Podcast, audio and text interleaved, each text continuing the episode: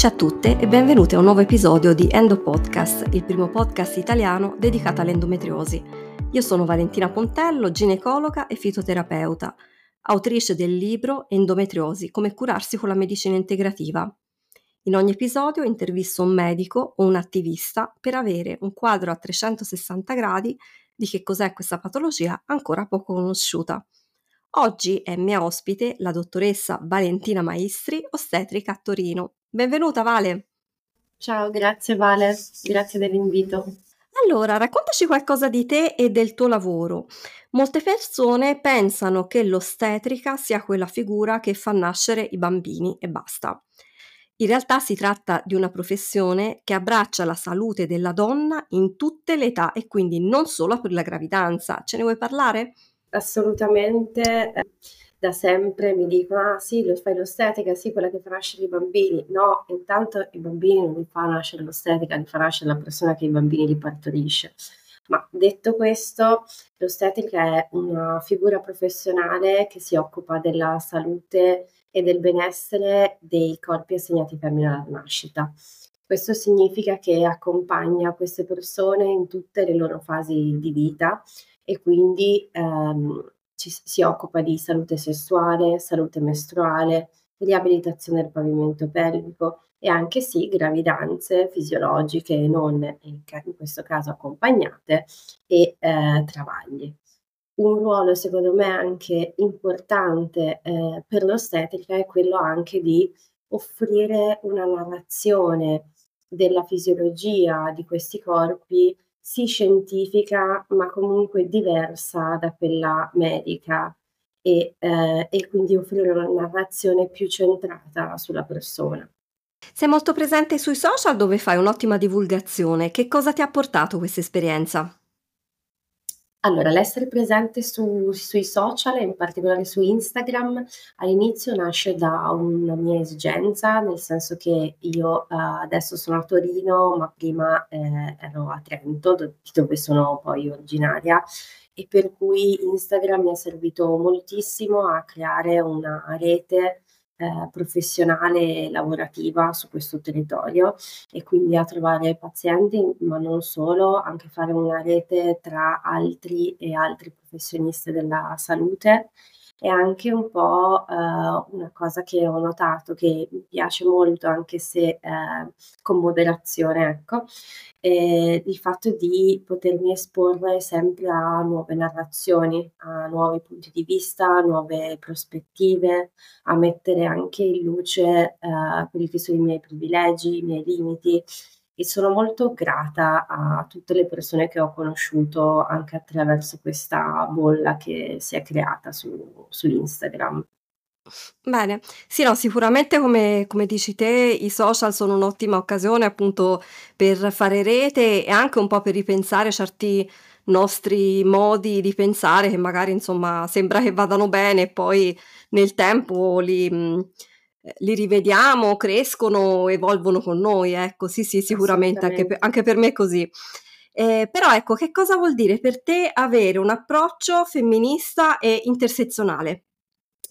Allora, uh, nella vita, come appunto nel lavoro, per me significa accogliere la persona a 360 gradi, riconoscerla a 360 gradi, riconoscere anche i privilegi e le discriminazioni che questa persona porta, avendo un approccio sempre non giudicante e ehm, è per me anche molto femminista il fatto di condividere molte eh, di quello che io so, che io so per il percorso di studio che ho studiato, e, e, quindi condividere le informazioni per poi alla fine, con tutto questo materiale, con tutto, tutto quello che, che abbiamo detto, costruire un po' un percorso di salute che sia basato proprio sull'autodeterminazione della persona e uh, per esserci autodeterminazione appunto deve esserci anche comprensione, quindi anche una parte secondo me un pochino educativa.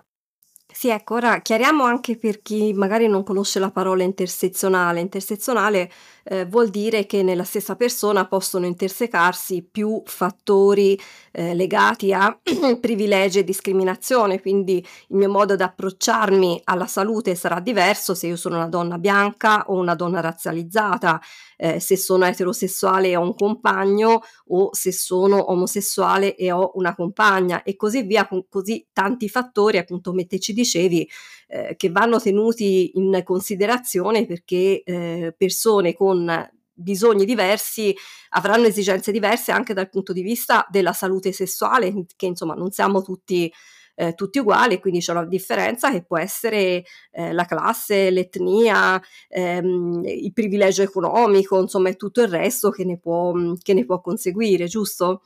Assolutamente.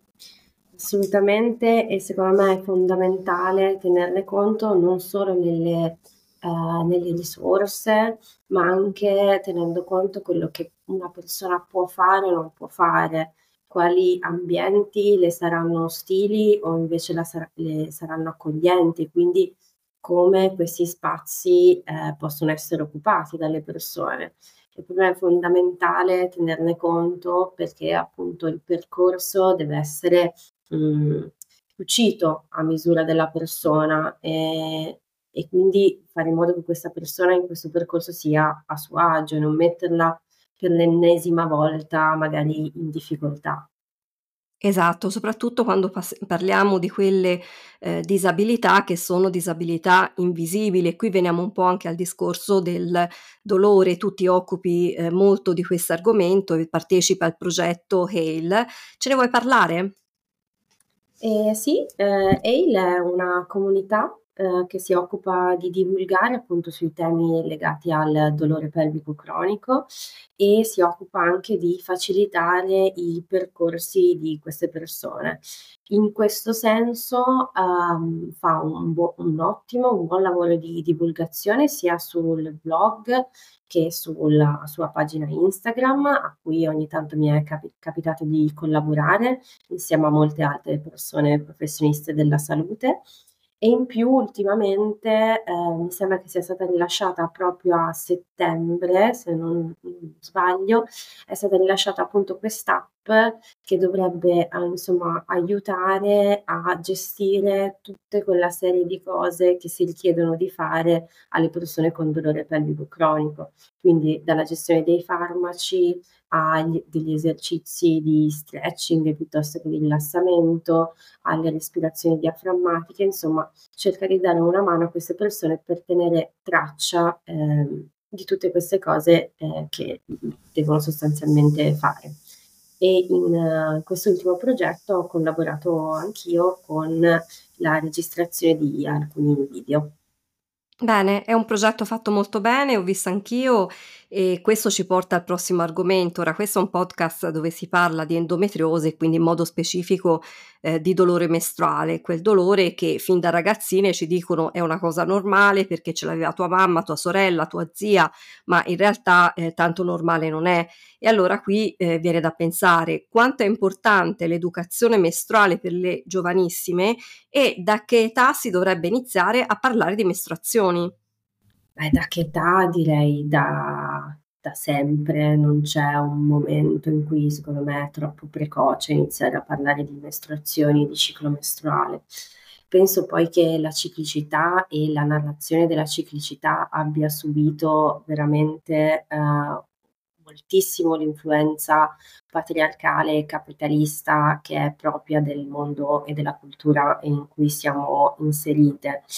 E, e quindi eh, una persona cresce con la eh, percezione che se mestrua è una sfigata e questo è molto facile da capire perché, perché se mestri non sei gravida e sei anche meno eh, pro, eh, produttiva ed efficiente. Tutto ciò non va non si sposa bene né con il patriarcato né con il capitalismo. E quindi penso che sia molto uh, potente anche come movimento quando uh, si ha voglia ovviamente di farlo, quello di riappropriarsi proprio della ciclicità, intesa come strumento, come strumento creativo e non procreativo, come uh, strumento per eh, leggere il mondo, come strumento per leggere meglio chi siamo, per entrare meglio in sintonia con il nostro corpo e la nostra fisiologia. Penso proprio che ci sia bisogno di riscrivere eh, una narrazione appunto della ciclicità eh, e quindi eh, che ci sia bisogno poi anche di questa educazione mestruale che di fatto non si è praticamente mai avuta.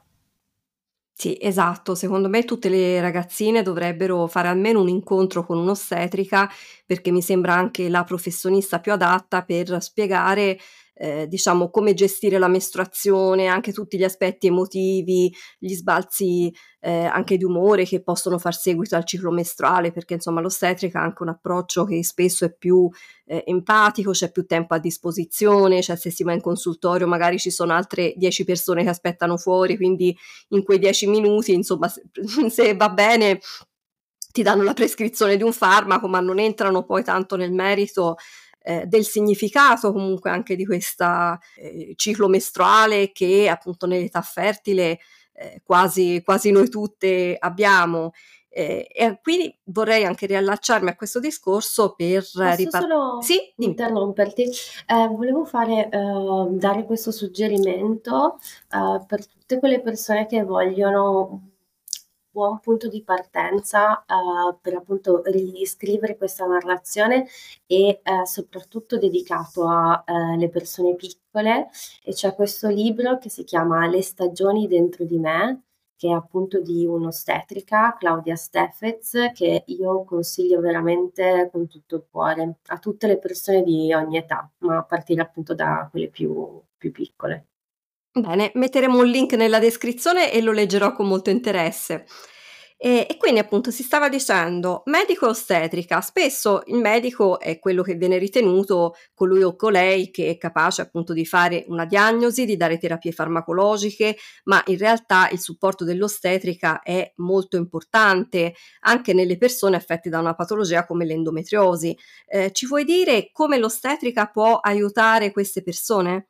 Intanto bisogna partire, secondo me, dal presupposto che l'endometriosi è comunque una patologia multifattoriale e sistemica e quindi l'ostetrica eh, all'interno di un team appunto multidisciplinare può contribuire alla gestione della sintomatologia ehm, lavorando ad esempio sugli stili di vita, può eh, aiutare a mantenere una buona mobilità del bacino, può lavorare sul pavimento pelvico e ehm, anche spronando eh, la conoscenza di, de, della persona stessa e quindi cercando di lavorare sulla propriocezione e sulla body literacy, ovvero sul ehm, il conoscersi e quindi cogliere poi interpretare i segni, i sintomi e segnali del corpo e poi ehm, utilizzare queste informazioni per avvicinarsi sempre di più a uno stato di salute e benessere. Bene. Un'ascoltatrice ti chiede: endometriosi e dolore pelvico, ci si può convivere facilmente? Ora, questa è una domandona ed è difficile esaurirla in due parole, però qualche consiglio che daresti a una ragazza, giovane ragazza che scopre di avere l'endometriosi? Allora, questa sì è una do- domandona eh, enorme. E allora, secondo me, eh, il, pri- il primo passo da fare è trovare una figura di riferimento nella gestione appunto dell'endometriosi stessa che possa aiutarci a um, appunto tenere un po' le fila dei vari percorsi che ci sono da fare, perché appunto l'endometriosi essendo uh, una malattia, come abbiamo appena detto, multifattoriale e sistemica, ci sono vari approcci che possono essere eh, diciamo messi in campo per affrontare la ma- malattia e la sintomatologia. Quindi intanto avere una uh, figura di riferimento di cui eh, ci si fida e poi a seconda della sintomatologia partire un pochino da quella.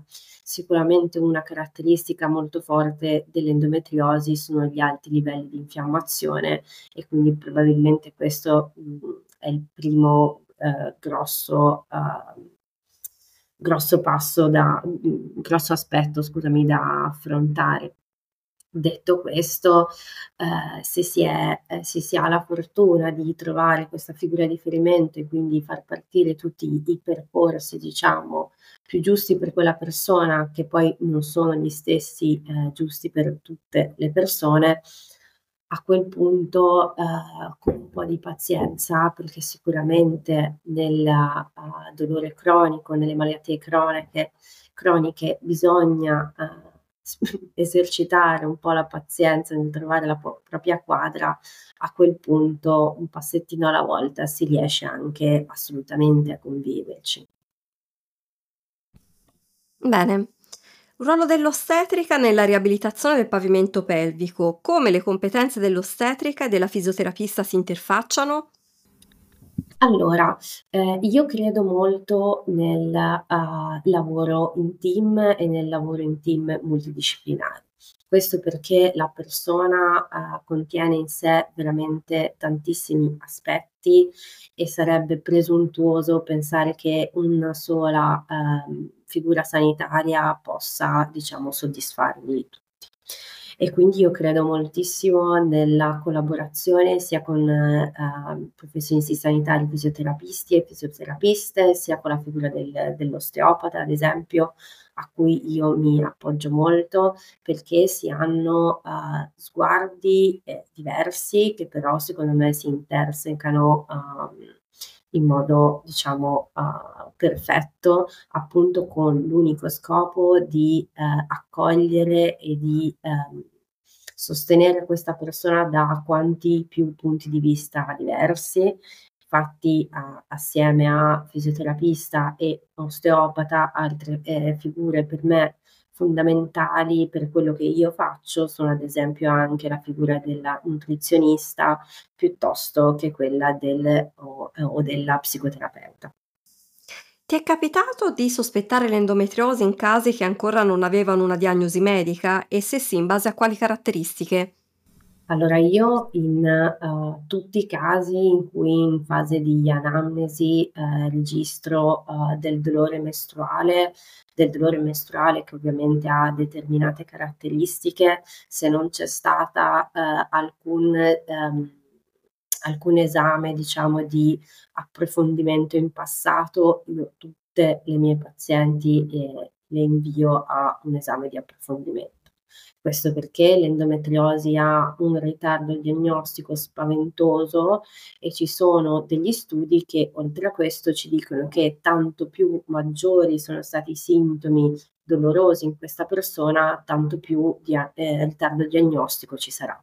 Per cui io tutte le persone appunto con mh, determinate caratteristiche eh, che riguardano la loro salute mestruale più altre sintomatologie ehm, come può essere un'associazione anche del, eh, di dolore alla penetrazione, dico una per, per esempio, ma possono essere tante altre cose, io tutti i casi un po' sospetti, dubbi o che comunque eh, in, in cui comunque non c'è stato un approfondimento, io le mando. Bene, grazie Valentina per questa chiacchierata interessante, grazie per essere stata con noi. Grazie mille a te e grazie mille a tutte le persone che ci ascoltano. È stato un piacere. Trovate Valentina Maestri sui social e nel suo studio di Torino, link nella descrizione. Noi ci sentiamo nel prossimo episodio. Se ti è piaciuto questo podcast, clicca segui e la campanella per non perdere gli aggiornamenti e lascia 5 stelle. Condividi con parenti e amici per diffondere la consapevolezza sull'endometriosi. Trovate il mio libro Endometriosi come curarsi con la medicina integrativa su Amazon. Alla prossima!